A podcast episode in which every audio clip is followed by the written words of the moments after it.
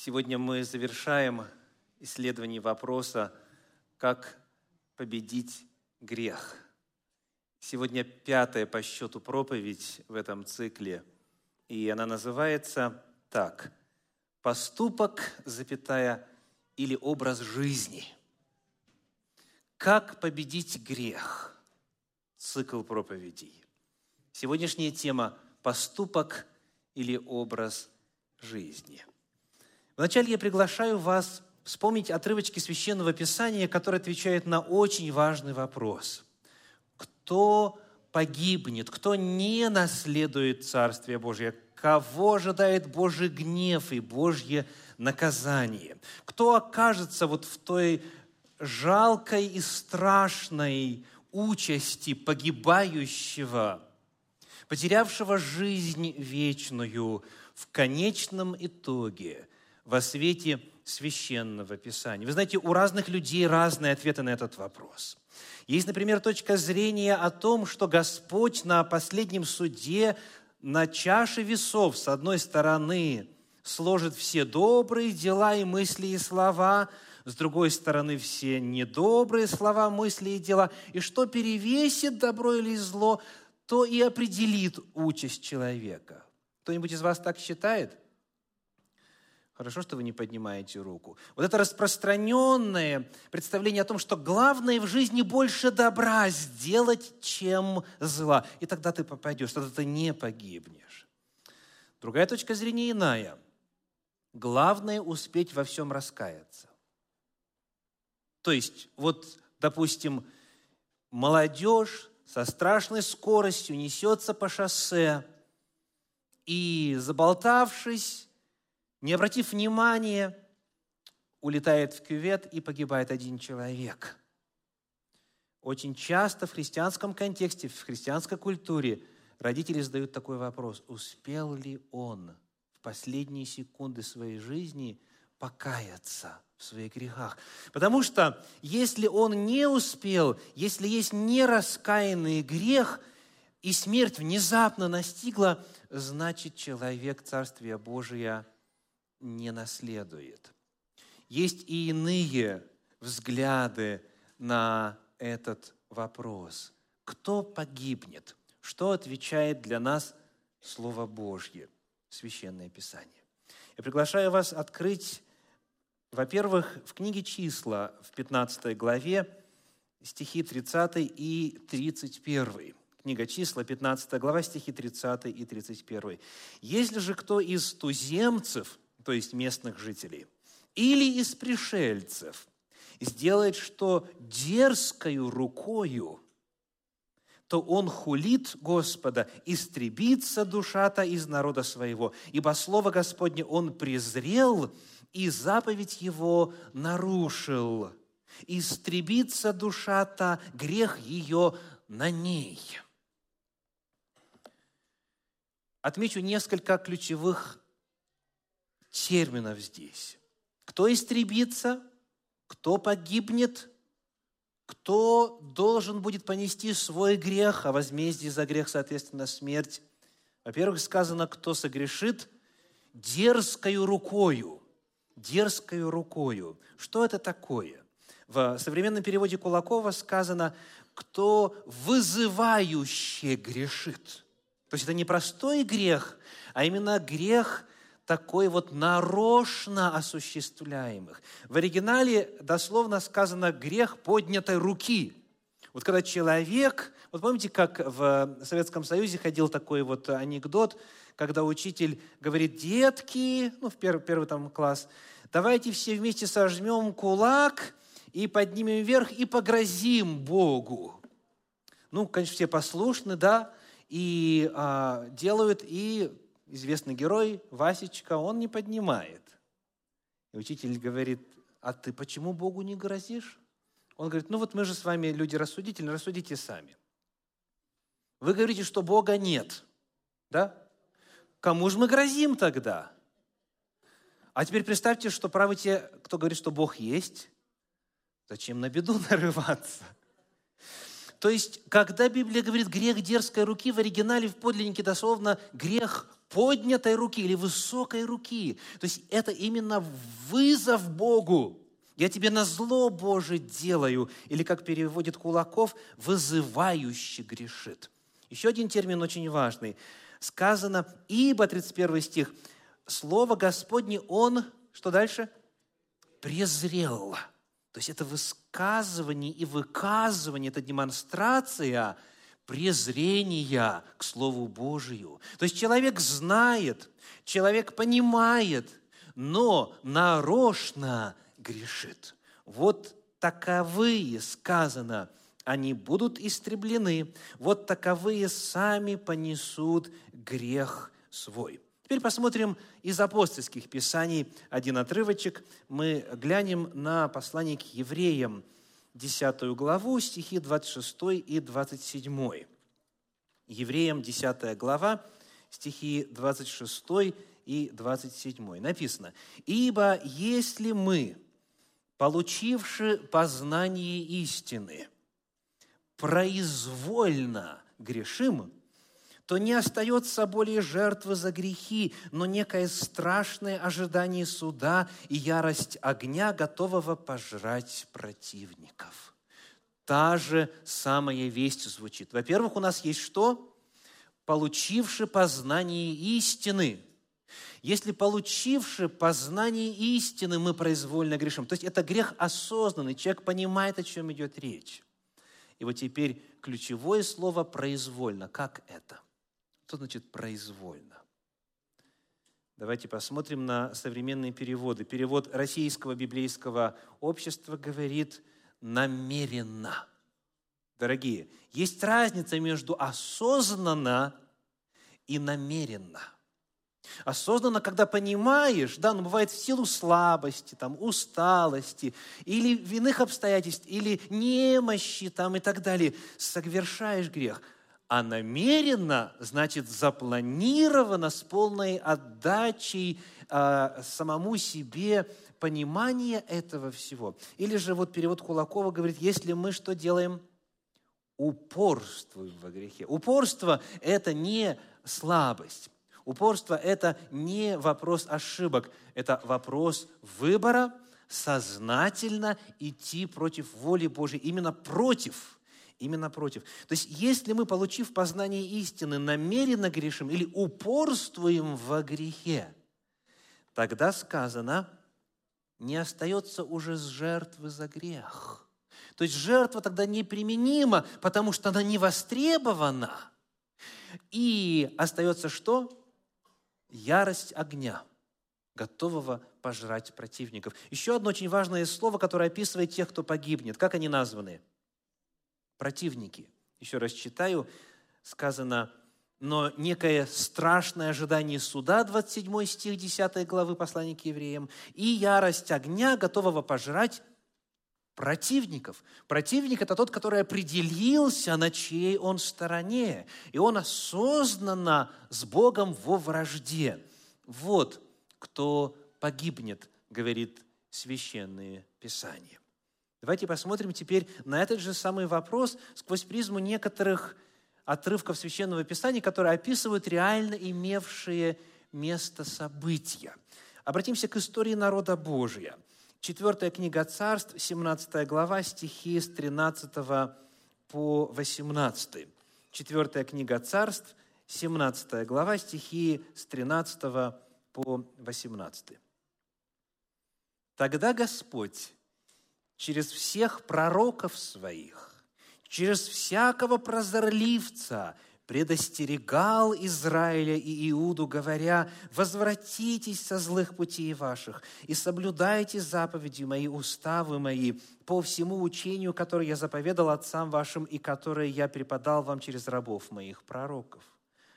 Но они не слушали и ожесточили выю свою, как была вы отцов их, которые не веровали в Господа Бога своего, и презирали уставы Его и завет Его, который Он заключил с отцами их, и откровения Его, какими Он предостерегал их, и пошли вслед суеты, и осуетились, и вслед народов окрестных, о которых Господь заповедал им, чтобы не поступали так, как они. И оставили все заповеди Господа Бога своего, и сделали себе литые изображения двух тельцов, и устроили дубраву, и поклонялись всему воинству небесному, и служили Ваалу, и проводили сыновей своих и дочерей своих через огонь, что в Библии означает «сжигали в жертву сыновей своих и дочерей своих, и гадали, и волшебствовали, и предались тому, чтобы делать неугодное в очах Господа и прогневлять Его». И вот Божий вердикт, 18 стих. «И прогневался Господь сильно на израильтян, и отверг их от лица своего. Не осталось никого, кроме одного колена Иудина». Вот это описание трагической судьбы Северного царства с десятью северными коленами, которые были уведены в ассирийский плен, и там сгинули, ассимилировались, растворились в языческих народах. И сказано о них, что Бог отверг их от лица своего. И вот суть произошедшего. Какими были их грехи? Видите, то же самое. Что делал Господь?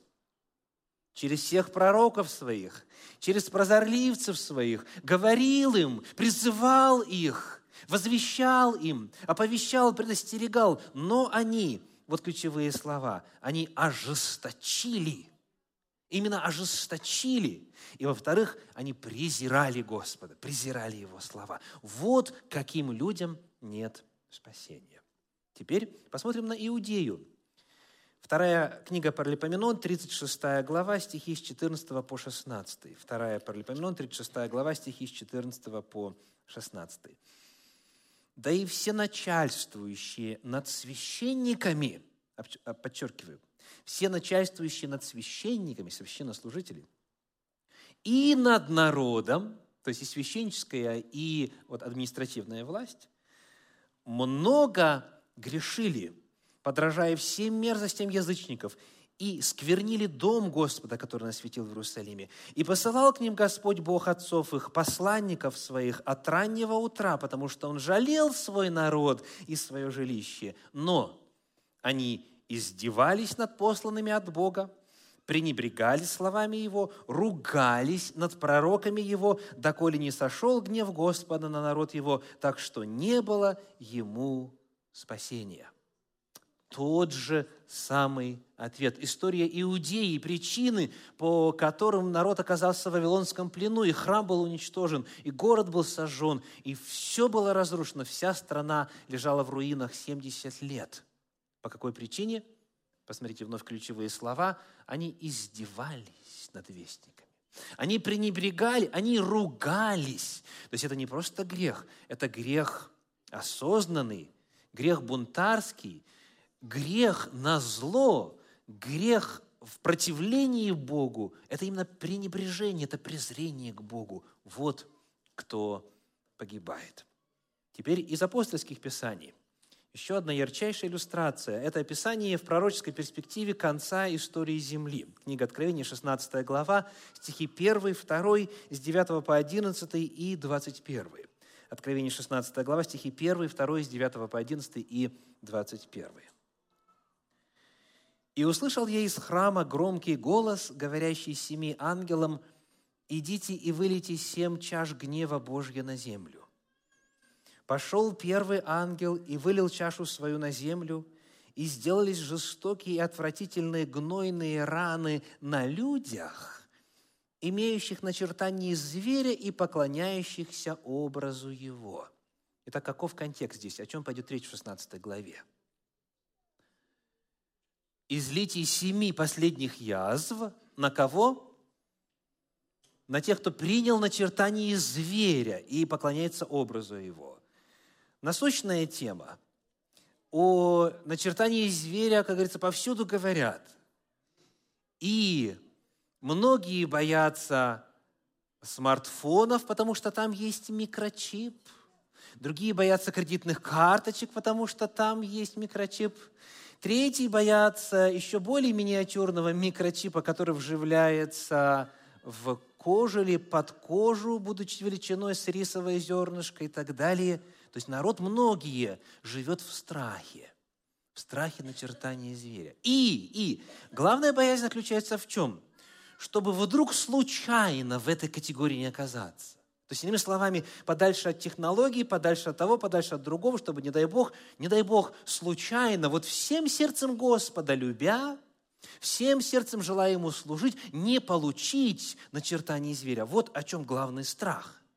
И там всевозможные инсинуации рисуются типа того, для чего вот перед светофором такие вот, знаете, металлические круги э, вмонтированы в асфальт соединены неизвестно с чем, да? Нет, конечно же, не просто, чтобы регулировать движение, чтобы светофор включался автоматически, когда надо. Да? И так далее. Чего только нету, чего только не выкладывают в интернете и в иных местах.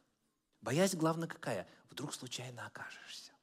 То есть, чтобы случайно не оказаться в числе принявших начертаний зверя. Так вот, дорогие, Библия говорит, дышите спокойно, друзья. 16 глава книги Откровения, в купе со всем иным, что говорит Священное Писание, говорит о том, что случайно – через какую-то технологию, через какой-то маленький прибор ты не получишь начертание зверя. Ты никогда случайно не окажешься в числе принимающих начертаний. И вот почему. В 16 главе книги Откровения как раз рисуются те, кто погибает. То есть, смотрите, когда начертание зверя распространено с одной стороны, и печать Божья распространена над, э, с другой стороны, тогда все жители земли, они разделены на две группы. Те, кто с Господом, с Его законом, с Его Спасителем, кто заповеди Божьи и веру в Иисуса соблюдает, и те, кто беззаконники, и, соответственно, они с дьяволом, они с антихристом и так далее. Вот две категории людей. И вот те, кто оказался в категории погибающих, описаны следующими словами. Читаем стихи с 9 по 11. «И жег людей сильный зной, и они хулили имя Бога, имеющего власть над семи язвами, и не вразумились, чтобы воздать Ему славу. Ну, пока сделаем паузу. Итак, здесь описаны те, на кого изливаются язвы, кто получил начертание зверя. Каково их отношение к Богу? Что они делают? Сказано, они хулили Бога. Они знают, что Бог имеет власть над семи язвами. То есть они не случайно в этой группе, они настолько твердо свое решение приняли, что даже когда они знают, что за их противление Богу Бог их наказывает, изливая язвы, они вместо того, чтобы воспользоваться моментом и сказать, Господи, прости, помилуй, я теперь все наконец-то понимаю. Нет, что они делают? Они хулят Его. Дальше читаем стихи 10 и 11. «Пятый ангел вылил чашу свою на престол зверя, и сделалось царство его мрачно, и они кусали языки свои от страдания». И что делали? И хулили Бога Небесного от страданий своих и язв своих, и не раскаялись в делах своих. И, наконец, 21 стих – и град величиной в талант пал с неба на людей, и хулили люди Бога за язвы от града, потому что язва от него была весьма тяжкая. Трижды, трижды, чтобы никто не пропустил, чтобы никто случайно не оказался в числе незаметивших эту весть. Книга Откровения говорит о том, что когда наступят последние моменты истории Земли, когда начертание зверя будет распространено по всей Земле, и у каждого будет выбор окончательный. Те, кто сделает выбор в пользу зверя, они делают его, полностью осознавая, и не просто потому, что им зверь нравится, но и потому, что они против Бога. Это не просто за зверя, но именно против Бога. Они хулят Бога. Итак, кто погибает? Кто погибает?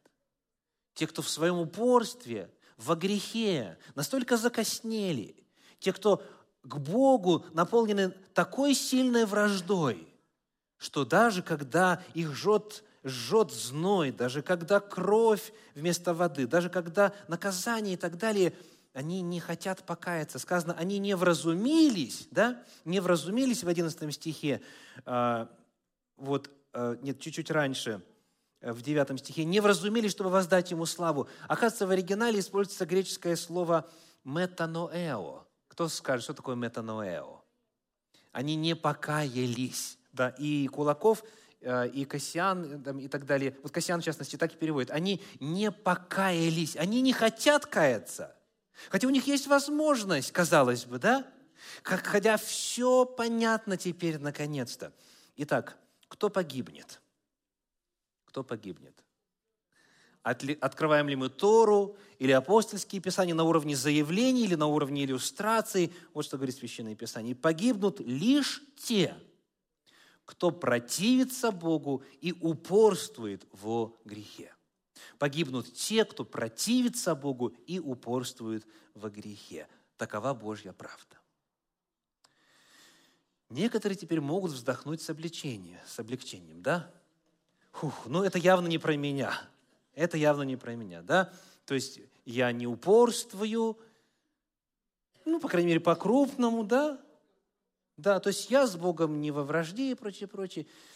И вот многие, кто обращает внимание на то, что погибают только лишь вот такие отъявленные противники Божьи, они, к великому сожалению, попадают в другую теологическую ересь, а, соответственно, беду для своей души. А именно, им кажется, что они точно вне подозрения. Это точно их не касается. Поэтому давайте в следующей части нашей проповеди хотя бы кратко рассмотрим природу греха. В цикле «Как победить грех» кратко рассмотрим природу греха. То есть мы попытаемся ответить на вопрос, как человек становится отъявленным грешником? Как он становится богопротивником? Как такое случается, что, зная Богу, Бога, вкусив глаголов вечной жизни, вкусив силы будущего века, как человек может стать Богу врагом? Вот это очень важный вопрос. И вот что Священное Писание открывает нам по этой теме. Приглашаю посмотреть на послание Иакова, первую главу, стихи с 13 по 15. Иакова, первая глава, с 13 по 15. Когда я буду читать это вслух, прошу вас ответить на вопрос, как зовут бабушку смерти. Как зовут бабушку смерти. Готовы? В искушении никто не говори, Бог меня искушает. Потому что Бог не искушается злом и сам не искушает никого. Но каждый искушается, увлекаясь и обольщаясь собственной похотью. Похоть же, зачавши, рождает грех, а сделанный грех рождает смерть. Итак, как зовут бабушку смерти? Похоть. Аминь. Все ли уразумели? У нас тут два рождения. Зачинают, рождают похоть зачинает и рождает грех, а грех что делает? Рождает смерть. Два поколения. Соответственно, бабушкой смерти является похоть. Так вот, что здесь для нас открыто? Открыта очень важная истина. Скажите, сколько проходит от зачатия до рождения? А вы о ком спрашиваете? Надо задать вопрос. У слонов 24 месяца, да? У человека в 9, у мышей сколько? Три месяца, говорят? Наверное, да? Ну, кажется, что даже, наверное, меньше. Слишком они быстро размножаются. Но, как бы то ни было, всегда есть процесс от зачатия до рождения. Похоть в грех превращается, в смысле в действие греховное, не сразу. Также, дорогие, и смерть в результате греха приходит не сразу. Это определенный процесс. Это процесс развития.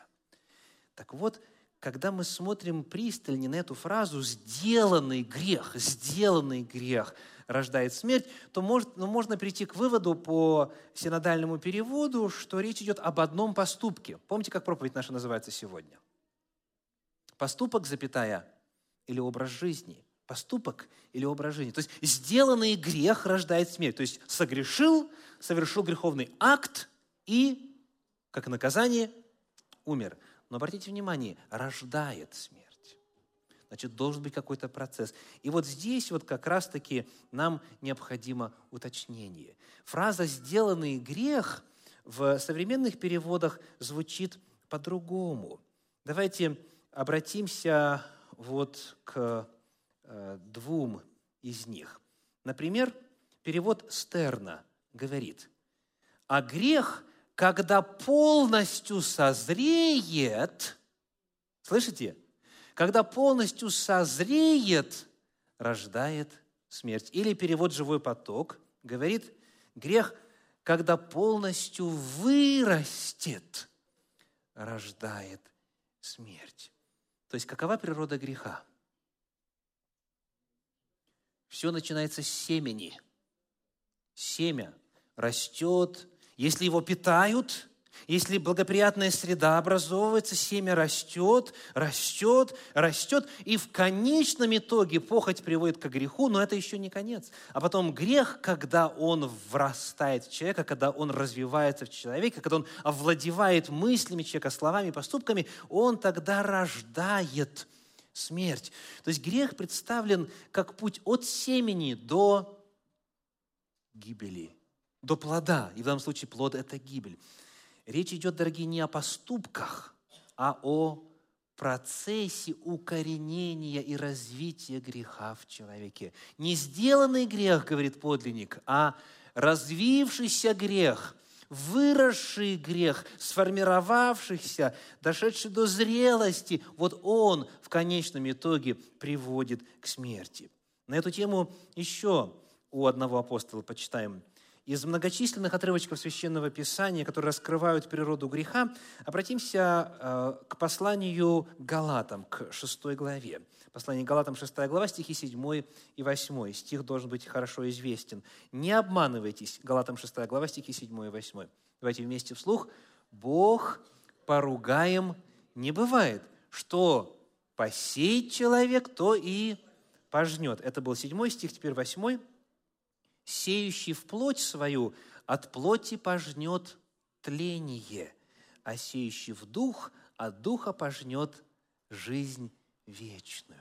Итак, Библия говорит о гибели, с одной стороны, о смерти, или же о жизни вечной, с другой стороны, в категориях чего? Созревания, в категориях вызревания, в категориях семени – процесса созревания и обретения плода.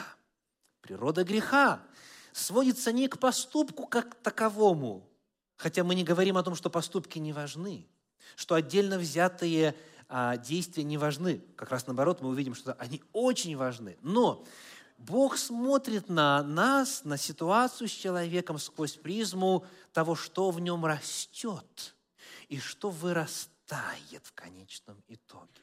Если в плоть сеешь, плоть растет и развивается. Если в дух сеешь, дух растет и развивается. Наверное, вы слышали такую древнюю а, индейскую а, притчу.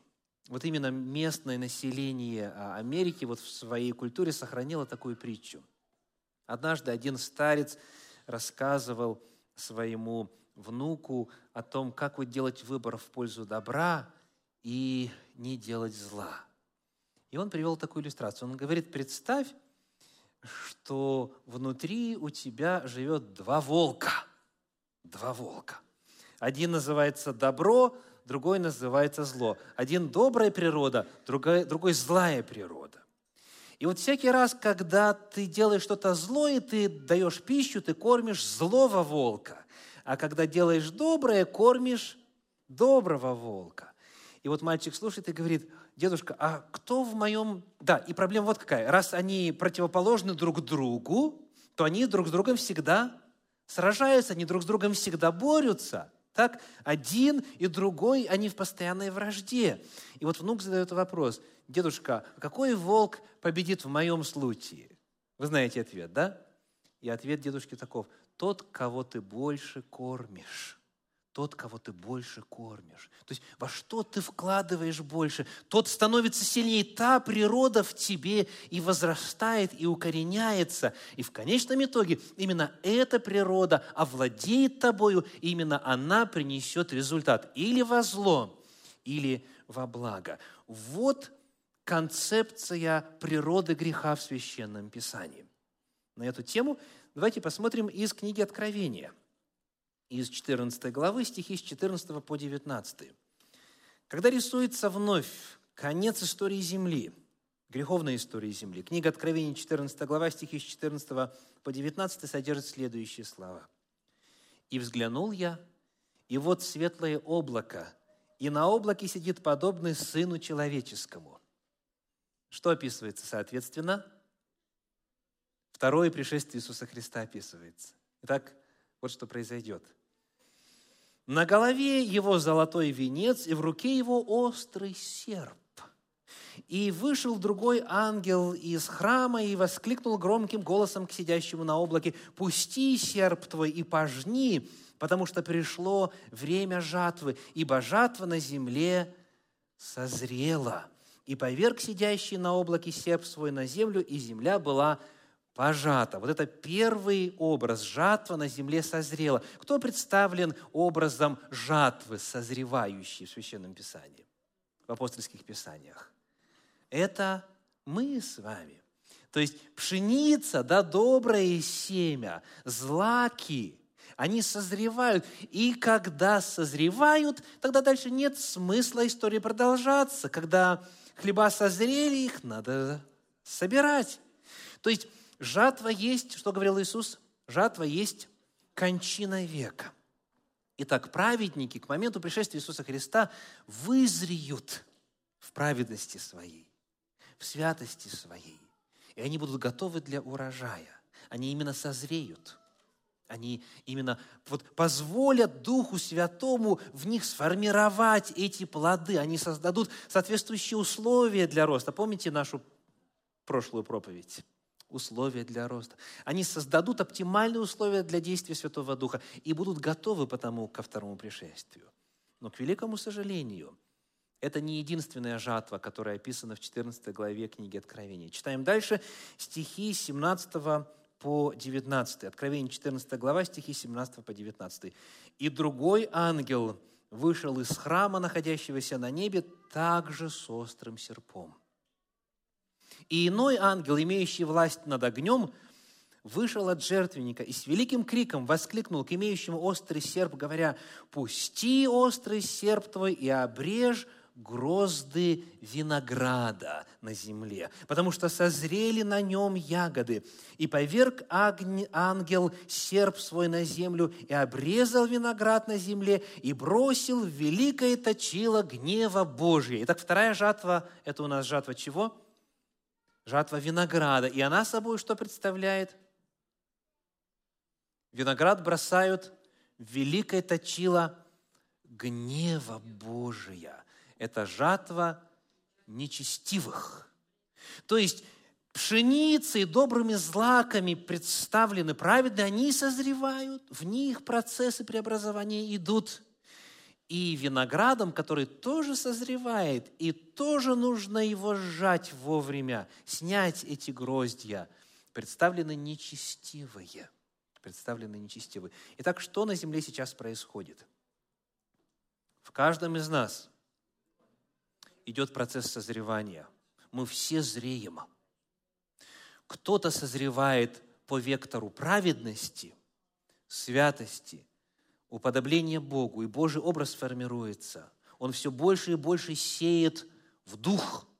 Он все больше и больше Богу уподобляется. Он в жизни своей создает условия для того, чтобы Дух Святой мог принести плод Духа во всей полноте. А другие создают условия для того, чтобы созревала нечистота, грех, страсти, похоти.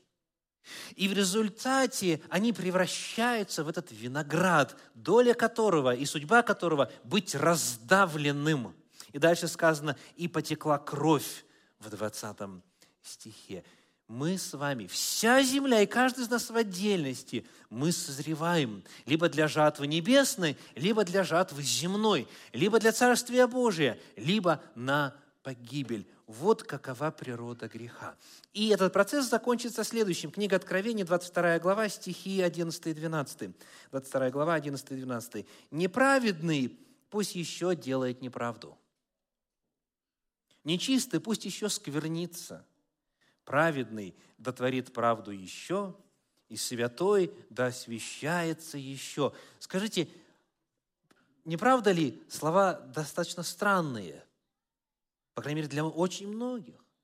Библия говорит, продолжай грешить, Библия говорит, неправедный пусть еще делает неправду, нечистый пусть еще сквернится. Скажите, когда наступит этот момент?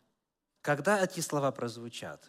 Читаем следующий стих, 12. «Се гряду скоро, и возмездие мое со мною, чтобы воздать каждому по делам его». То есть, когда прозвучат?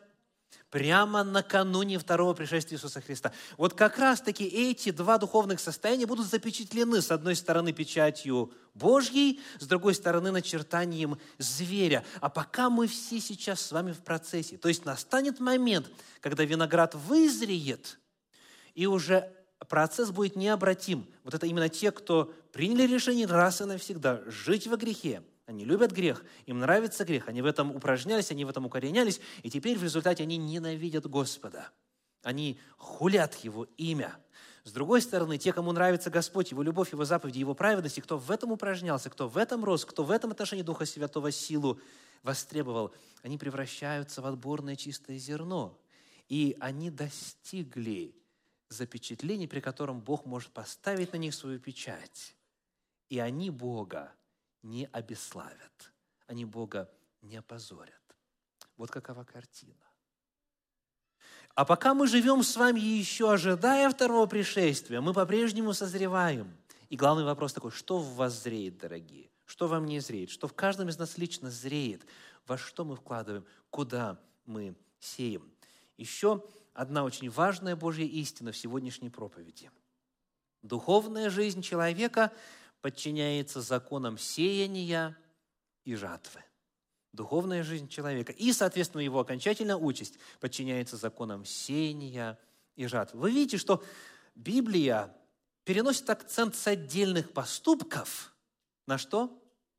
На образ жизни.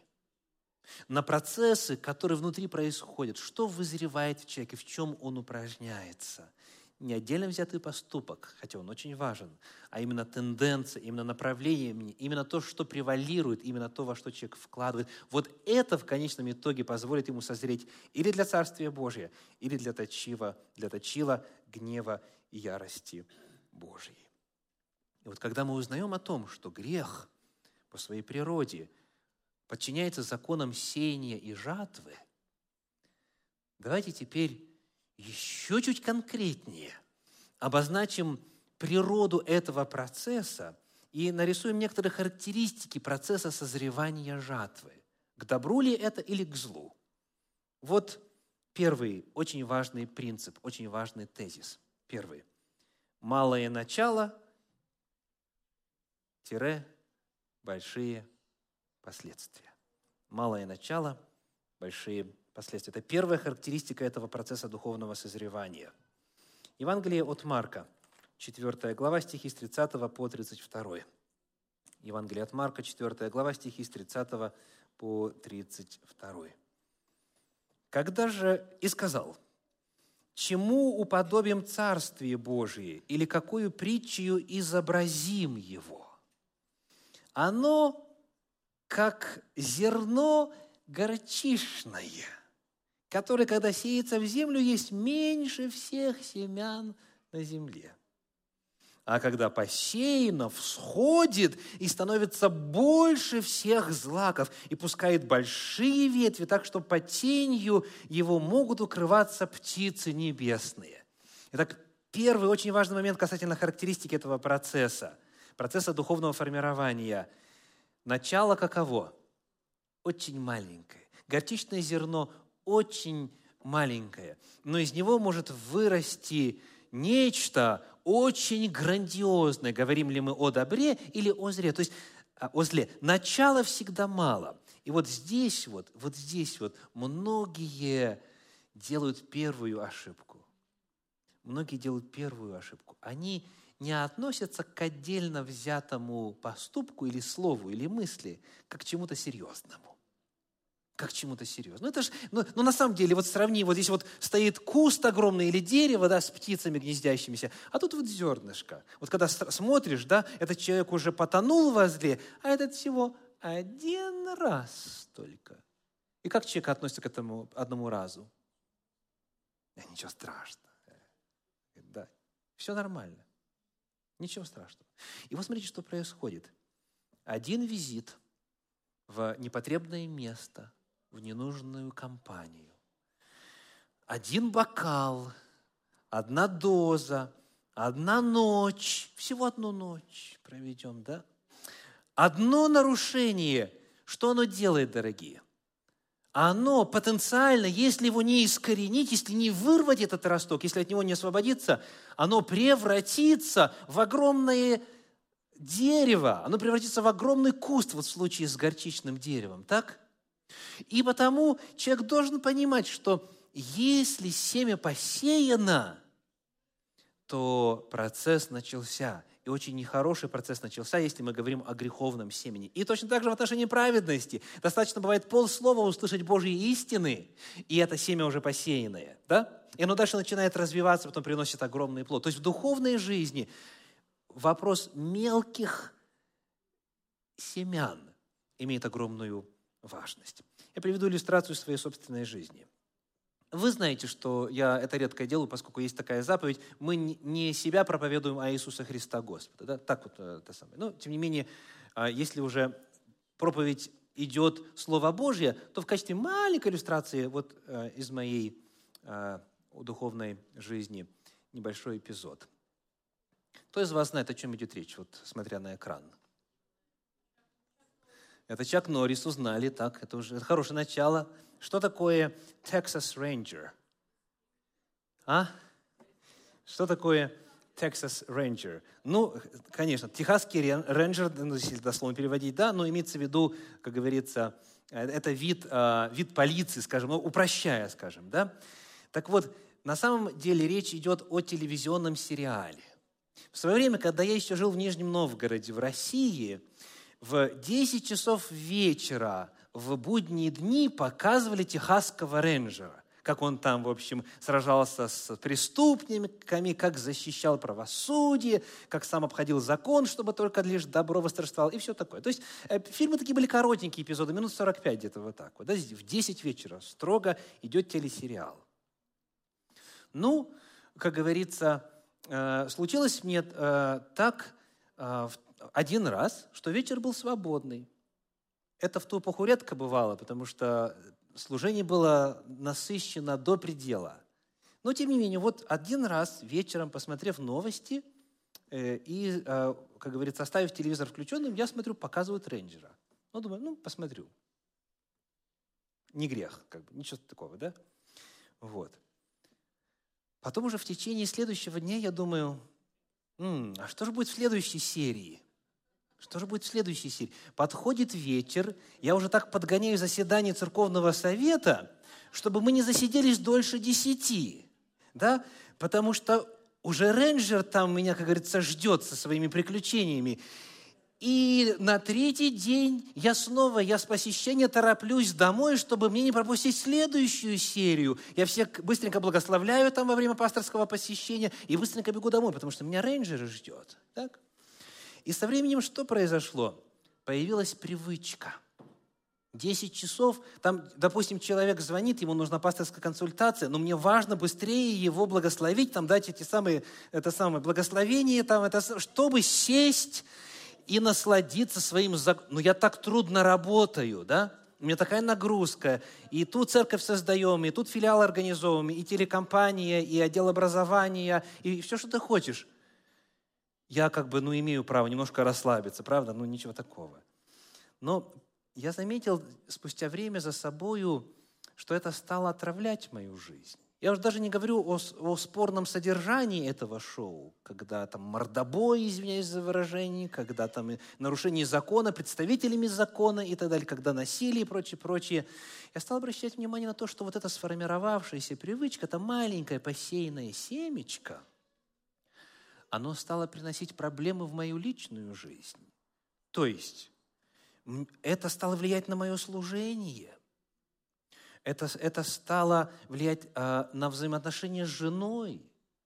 Это стало влиять на вопросы, скажем, организации быта, потому что все остальное отодвигалось, чтобы вот посмотреть очередной эпизод. Кто из вас знает, о чем я говорю? Да. Кто из вас знает, о чем я говорю? Вот как подсядешь на какой-то телесериал, начиная от рабыни Изауры, да? Вот. И потом люди прожигают вечера, потому что надо же посмотреть, а по какому поводу богатые будут в следующий раз плакать, да?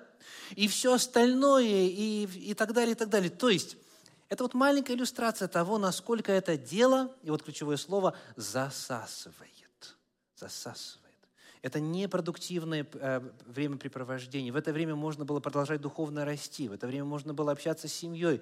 В это время можно было бы с детьми. В это время можно было бы с братьями и сестрами. Можно было бы второе образование получить за это время и так далее, и так далее. Но оно, оно занято вот чем-то, что является, по сути, непотребством, что является пустой тратой времени. Благословен Господь за то, что Он освободил меня от техасского рейнджера. Аллилуйя. Благословен Господь за то, что э, у меня этот корень оказался выдернутым, и я обрел свободу. Это всего лишь иллюстрация, дорогие. Это может быть применено к любой проблеме, к любой привычке, к любой ситуации. Оно входит как очень медленно, маленькая семечко. Подумаешь, ну, пустяк, ничего страшного. Но Библия предостерегает, законы духовного формирования маленькое превращают в огромное. И такое огромное, что часто оно уже начинает управлять твоей жизнью. И ты уже раб, ты не властен. Ты созреваешь совершенно не так, как тебе хотелось бы. Второй момент, когда мы говорим о характеристике процесса духовного роста и духовного формирования, заключается в следующем. Процесс идет незаметно. Первое, что? С малого начинается, да? С малого начинается, с незначительного начинается. Второе, процесс идет незаметно. Вот что написано прямо перед этим в 4 главе Евангелия от Марка в стихах с 26 по 29. Марка 4 глава, стихи с 26 по 29 и сказал, «Царствие Божье подобно тому, как если человек бросит семя в землю и спит, и встает ночью и днем, и как семя всходит и растет, не знает он». Это первое. Не знает он. Ибо земля сама собою производит сперва зелень, потом колос, потом полное зерно в колосе. Когда же созреет плод, немедленно посылает серп, потому что настала жатва. Итак, процесс идет как? Для человека незаметно. Он посадил семечко, и он не знает, как там все происходит. Идет, наступает день, наступает ночь, и сказано, не знает он. Процесс идет очень незаметно. И поначалу человек вроде таким же оставля, остается, вроде ничего пока не видно, никакой чревоточины в нем. Но внутри уже идет страшный тлетворный процесс. Недалеко от нашего дома есть несколько высоких деревьев. И вот однажды ранней а, весной, когда все кругом начинает а, цвести, мы обратили внимание на то, что одно дерево выглядит как-то странно – то есть оно нетипичные цветки нам демонстрирует. При пристальном исследовании оказалось, что оно обвито плющом. То есть какой-то вид ползучего растения, который потихонечку, такой малюсенький сначала, вот незаметненько, раз, два, три, один другой. И это дело поднялось практически до самой верхушки. То есть это я не скажу сколько, метров 20 может быть. И вот оно цветет на этом дереве, вроде бы украшает и так далее. А скажите, что с деревом в это время происходит? Дерево медленно погибает. Вот эта иллюстрация. Добрая природа и греховная природа или одна другую, или та эту подавляет. Мы об этом говорили в минувшей проповеди, что семя бывает упадет, но подавляется. И заботы житейские, и всевозможные пожелания, и всевозможные удовольствия, они заглушают семя, и оно бывает бесплодно. В результате, в результате дерево может погибнуть. Вот это процесс духовного созревания, вот это процесс духовного роста или же наоборот. Теперь давайте еще на одно слово обратим внимание. Что у нас написано в Евангелии от Матфея в 24 главе? Первое сказано, не знает он, а потом второй момент, земля, Марка 4 глава, да, тот же самый стих. Сказано, ибо земля, у кого открыта? Сама собою. Я читаю. Ибо земля, 28 стих, сама собою производит сперва зелень, потом колос, потом полное зерно в колосе. Вот это слово «сама собою». Знаете, как в оригинале «сама собою»? Ну, некоторые из вас должны знать, потому что я об этом давно-давно говорил. «Аутоматос». Представляете? По-гречески «аутоматос». Вот это слово. «Аутоматос». То есть, как по-русски? Автоматически. То есть, если процесс запущен, то он сам собою будет происходить.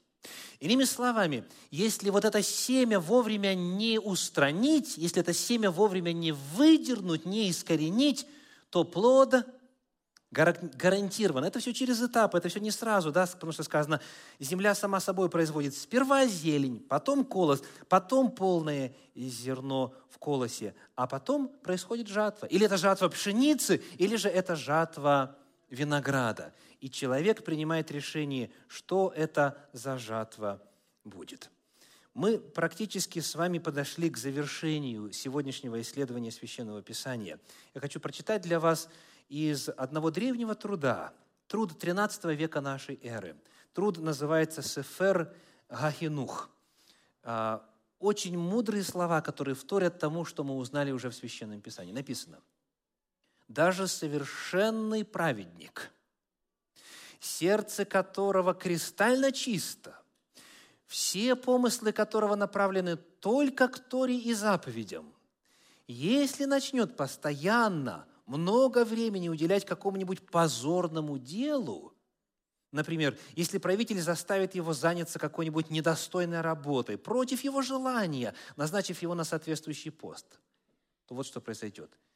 Не пройдет много времени, как этот совершенный праведник станет законченным негодяем.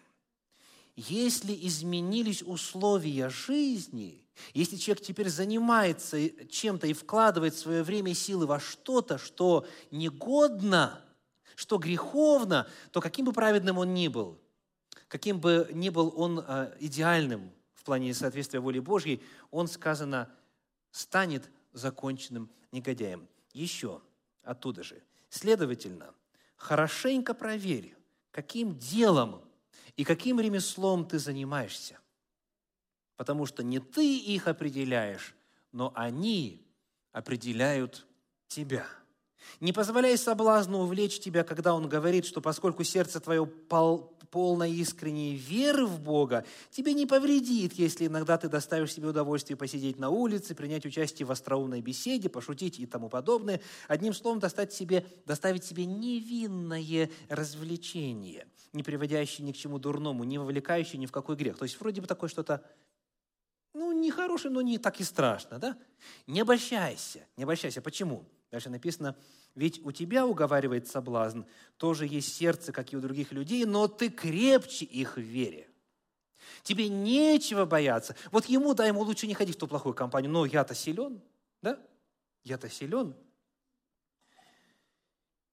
Нет, сын мой, остерегайся их, потому что они поймают тебя в сети свои. Многие испили этого яда. В духовной жизни все измеряется не отдельно взятыми поступками, а процессами. Но если ты что-то сделал, это уже начинает пускать корни в тебе. Если ты это повторил, то корни еще глубже пускаются. И если в твоей жизни созданы условия, где этому злу хорошо и вольготно, оно будет продолжать развиваться. Вот в чем опасность отдельно взятых поступков. Еще одна очень важная Божья истина в сегодняшней проповеди. Грех – постепенно изменяет сознание и естество человека, так что тот со временем не желает каяться и обращаться, превращается в упорного и злостного грешника. Итак, дорогие, кто погибнет? Те, кто злонамеренно идут против Бога. И многие говорят, ну это точно не я, со мной точно никак, такого никогда не произойдет. Нет, говорит Священное Писание, поскольку природа греха – это процесс, то если семечко посеяно, оно само собою, а в особенности, если ты его подпитываешь, оно даст или добрый результат, или трагический результат. Потому если человек пребывает во грехе, то этот грех его меняет, и через год, два года и так далее, это уже другой человек, ему уже не хочется. Поначалу он и не думал отступать от Господа, но теперь он Бога ненавидит. Вот в чем опасность. И потому напоследок, каковы наши задачи? Первое послание Коринфянам, 5 глава стихи 6 и 7. Каковы задачи тех, какими должны быть задачи тех, кто хочет победы над грехом? Наш цикл проповеди называется «Как победить грех». 1 Коринфянам 5 глава стихи 6 и 7. «Нечем вам хвалиться. Разве не знаете, что малая закваска квасит все тесто?» Вот тот же самый принцип. Малое заквасит все целиком, ничего не останется незаквашенного в рамках этой емкости. Итак, очистите старую закваску, чтобы быть вам новым тестом, так как вы бесквасны, ибо Пасха наша Христос, Христос заклан за нас. Итак, что нужно сделать? Нужно именно изъять Нужно изъять свой распорядок дня, вот таким образом спланировать, чтобы все, что в нем происходит, способствовало росту духовного, доброго, благословенного, Божьего. Послание евреям, 10 глава, стихи 25-26. Евреям, 10 глава, стихи 25 и 26. Тоже очень известные слова. «Не будем оставлять собрание своего, как есть у некоторых обычаи, но будем увещевать друг друга, и тем более, чем более усматриваете приближение дня оного». И вот что здесь интересно. Кто из вас помнит, какой стих и какая мысль идет сразу же после вот призыва не оставлять богослужебных собраний? Мы уже читали это сегодня. Вот я читаю 26 стих. «Ибо если мы получивший познание истины, произвольно грешим, то не остается более жертвы за грехи. Представляете? Оказывается, что связывает апостол? Посещение собраний и, если оного нет, что следует? Человек превращается со временем в упорного грешника, он злонамеренно грешит, и не остается жертвой за грех. Представляете? То есть Библия говорит, вот эта фраза «не будем оставлять собрание своего», она не означает «не будем оставлять свою деноминацию». Не об этом идет речь, не о конфессии идет речь. А вот, например, перевод Стерна – не пренебрегая собраниями общины, то есть физическим присутствием на богослужебных собраниях общины, которой ты принадлежишь. Вот об этом идет речь. Не пренебрегай. Человек говорит, ну ничего страшного, я по интернету посмотрю. Да? Благо сейчас у нас есть такая... Ничего страшного, я только вот я один раз пропущу. А потом второй раз пропускает, потом третий, потом смотришь, уже несколько месяцев нет, потом уже несколько лет нет. И человек думает, ну все равно я же питаюсь. Нет, дорогие нахождении во время богослужебного собрания – это один из установленных Богом способов осуществлять что? Цитируем Тору сейчас, цитируем закон. «Дабы вы знали, что я Господь Бог, освящающий вас». Кто процитирует начало? «И светите субботы мои» дабы вы знали, что я Господь, освящающий вас. А как ты светишь субботу? Сказано, священное собрание, Левит 23 глава 3 стих. То есть вот хотя бы такой, казалось бы, ну, банальный факт для многих, как посещение богослужебных собраний, оказывается, несет в себе огромное благословение, что касается укрепления в духовном росте. Это возможность продолжать духовно расти, обретать силы для освящения, для взращивания в себе плода Духа Святого. А если этого нету, то контекст – это вечная гибель. Не оставляйте богослужебных собраний – Ибо, ибо есть опасность остаться без жертвы за грехи. Представляете? Можно много говорить о богослужебных, о богослужебных собраниях, о важности Священного Писания. Мы об этом говорили в минувшей проповеди, говоря об условиях духовного роста, о молитве, об общении братьев, братьев и сестер. Но я повторю главную мысль. То, во что человек вкладывает, то, во что он время вкладывает, вот это определит, какой жатвой он в конечном итоге станет. И потому чуть дальше, в 12 главе послания к евреям написано, «Если вы заметили в себе горький корень, если вот хотя бы маленький росток что-то пустило, то, что а, является вложением в плоть, Евреям 12.15 говорит, наблюдайте, чтобы кто не лишился благодати Божьей. А как мы лишаемся благодати Божьей? Читаем дальше чтобы какой горький корень, возникнув, не причинил вреда, и чтобы им не осквернились многие, 16 стих, чтобы не было между вами какого блудника или нечестивца, который бы, как Исав, за одну снеть отказался от своего первородства. Итак, что нужно делать? Наблюдайте, чтобы кто не решился благодати Божией. Если увидели какой-то корень, его надо сразу же, сразу же выдергивать, нужно сразу же его искоренять. Потому что если этого не делать, то тогда, к сожалению, можно лишиться Божьей благодати. И в результате бывает так, что человек теряет, к великому сожалению, теряет самое главное в жизни. Итак, сегодня наша тема – поступок, запятая, или образ жизни – поступок или образ жизни. Библия говорит о значимости и того, и другого, потому что жизнь наша состоит из поступков. Молюсь о том, дорогие, чтобы Господь использовал вот эти часы, пять часов мы провели, исследуя тему «Как победить грех», чтобы Господь использовал вот все, что прозвучало в этих проповедях, есть теперь в записи и аудио, и видео, для того, чтобы вот эта цель одержать победу над грехом, она в реальности была достигнута всеми, кто того желает.